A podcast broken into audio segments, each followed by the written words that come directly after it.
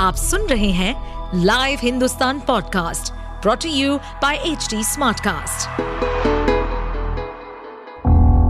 किसी भी जुर्म के पीछे चार मुख्य कारण होते हैं, लोभ, मोह, माया या फिर बदला जुर्म करने वाला आपका कोई दोस्त या सगा संबंधी भी हो सकता है कुछ ऐसे ही सतर्कता को बरतने और समझने के लिए सुनिए लाइव हिंदुस्तान के अंकुश बख्शी के पॉडकास्ट सावधान हिंदुस्तान को।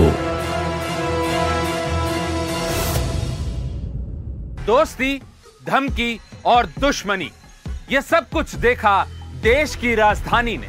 शाबाद डेयरी के साक्षी हत्याकांड ने पूरे देश को दहला कर रख दिया।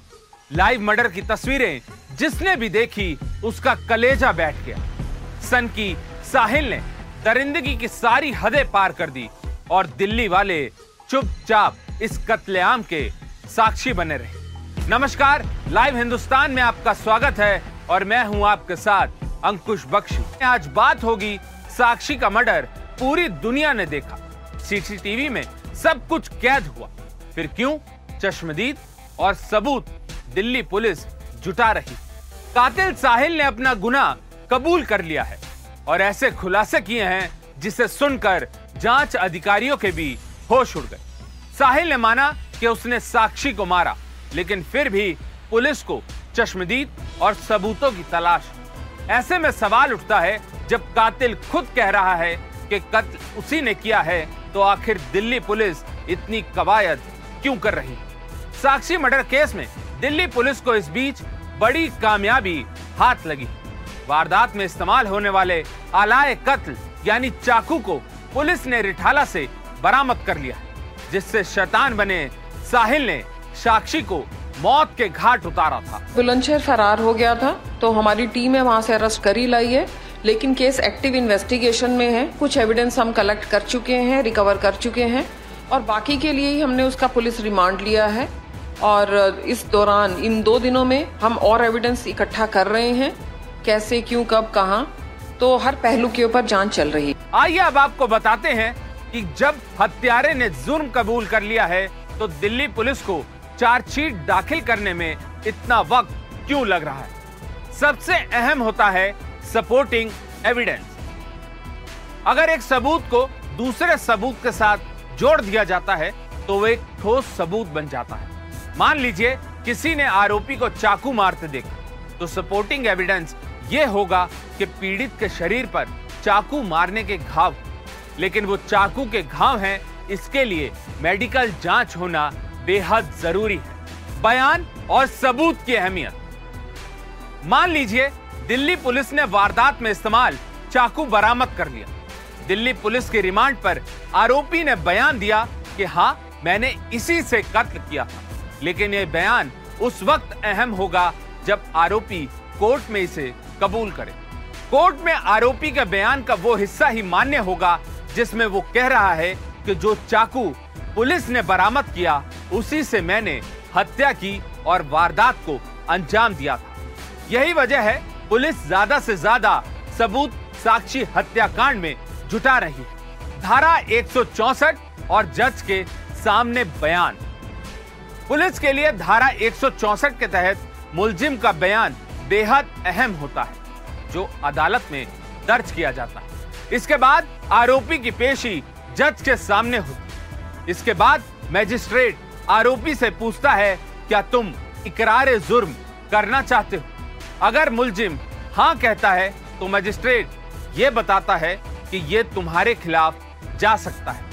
इसके बावजूद अगर मुलजिम कहता है कि वो इकरार जुर्म करता है और बयान देता है कि हाँ मैंने ही ये वारदात को अंजाम दिया।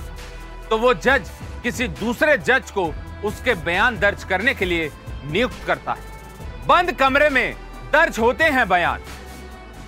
दूसरे जज के सामने आरोपी अपना बयान दर्ज कराता है।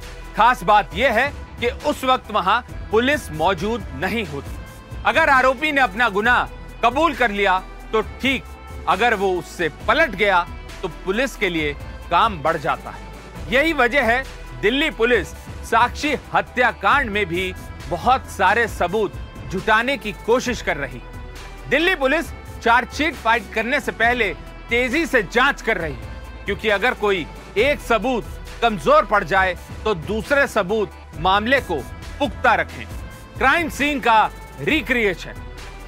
वारदात के बाद पुलिस हर क्राइम सीन का रिक्रिएशन करती आपको बताते चले 30 और 31 मई के दरमियानी रात करीब तीन बजे दिल्ली पुलिस आरोपी साहिल को लेकर मौकाए वारदात पर पहुँची। ये वही जगह थी जहाँ साहिल ने साक्षी का बेरहमी से कत्ल किया था।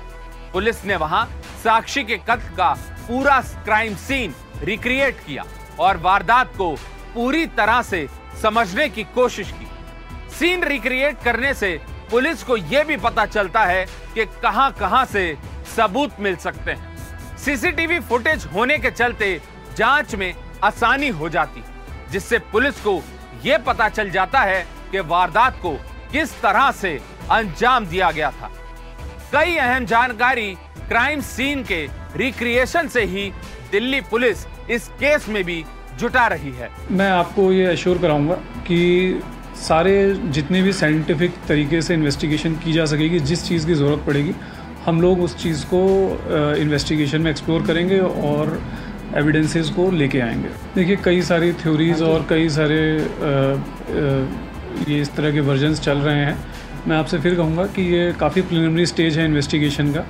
एक बार जब हम लोग सभी पहलुओं पे इन्वेस्टिगेट कर पाएँगे और एविडेंसेस जुगाड़ लेंगे जो सामने आएगा, उसके बेसिस पे ही हम लोग कोई वर्जन को सपोर्ट कर पाएँगे या डिनाई कर पाएँगे। दिल्ली पुलिस ने साक्षी के करीब 10 से ज़्यादा दोस्तों के बयान दर्ज किए हैं। इनमें अजय, उर्फ़ झबरू, नीतू और प्रवीण शामिल पुलिस ने साहिल का मोबाइल फ़ोन भी बरामद कर लिया है। इसके अलावा सीसीटीवी में दिख रहे आठ लोगों की पहचान भी कर ली गई।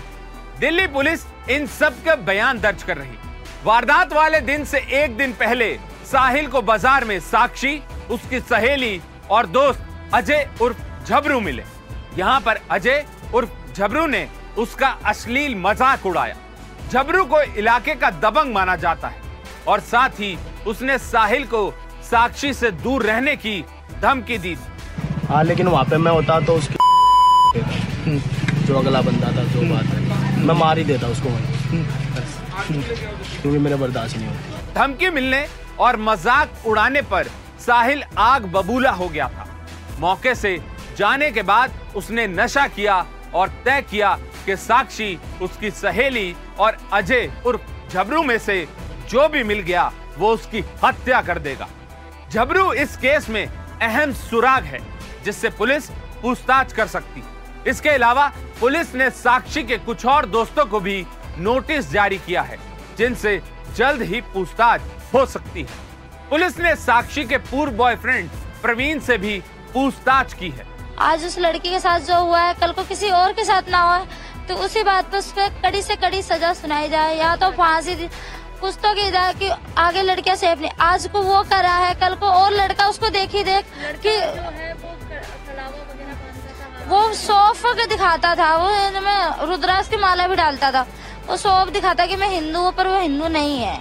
एक लड़का जो बामुश्किल दो मिनट पहले उसी जगह पर सामान्य तरीके से घूम रहा, वो अचानक इतनी भयानक और अजीब तरीके से किसी की हत्या कर सकता है, ये सोचना भी अजीब लगता है।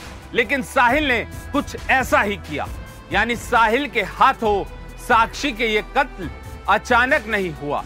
किसी वारदात या गुस्से की तरफ़ इशारा नहीं करता बल्कि एक कोल्ड ब्लडेड मर्डर यानी इत्मीनान से किया गया कत्ल लगता है।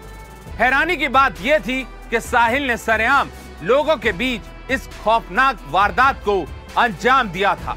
लोग तमाशबीन बने रहे, वहाँ से गुजरते रहे, लेकिन किसी ने साक्षी को बचाने या साहिल को रोकने की कोशिश नहीं की थी। पुलिस ने वारदात के 24 घंटे के अंदर आरोपी साहिल को उत्तर प्रदेश के बुलंदशहर से गिरफ़्तार कर लिया था। लव के नाम पर कतरा कतरा खून बहा दिया गया। फिर वो चाहे श्रद्धा हो, निकिता हो या फिर साक्षी।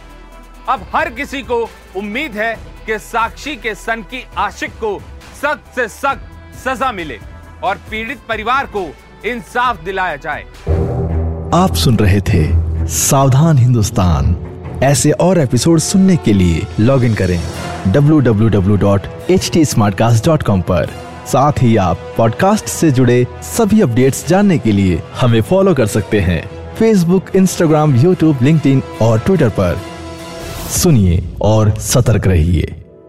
इस पॉडकास्ट पर अपडेटेड रहने के लिए हमें फॉलो करें एट एच हम सारे मेजर सोशल मीडिया प्लेटफॉर्म पर मौजूद हैं। और और ऐसे पॉडकास्ट सुनने के लिए log on to W W W dot H D smart cast dot com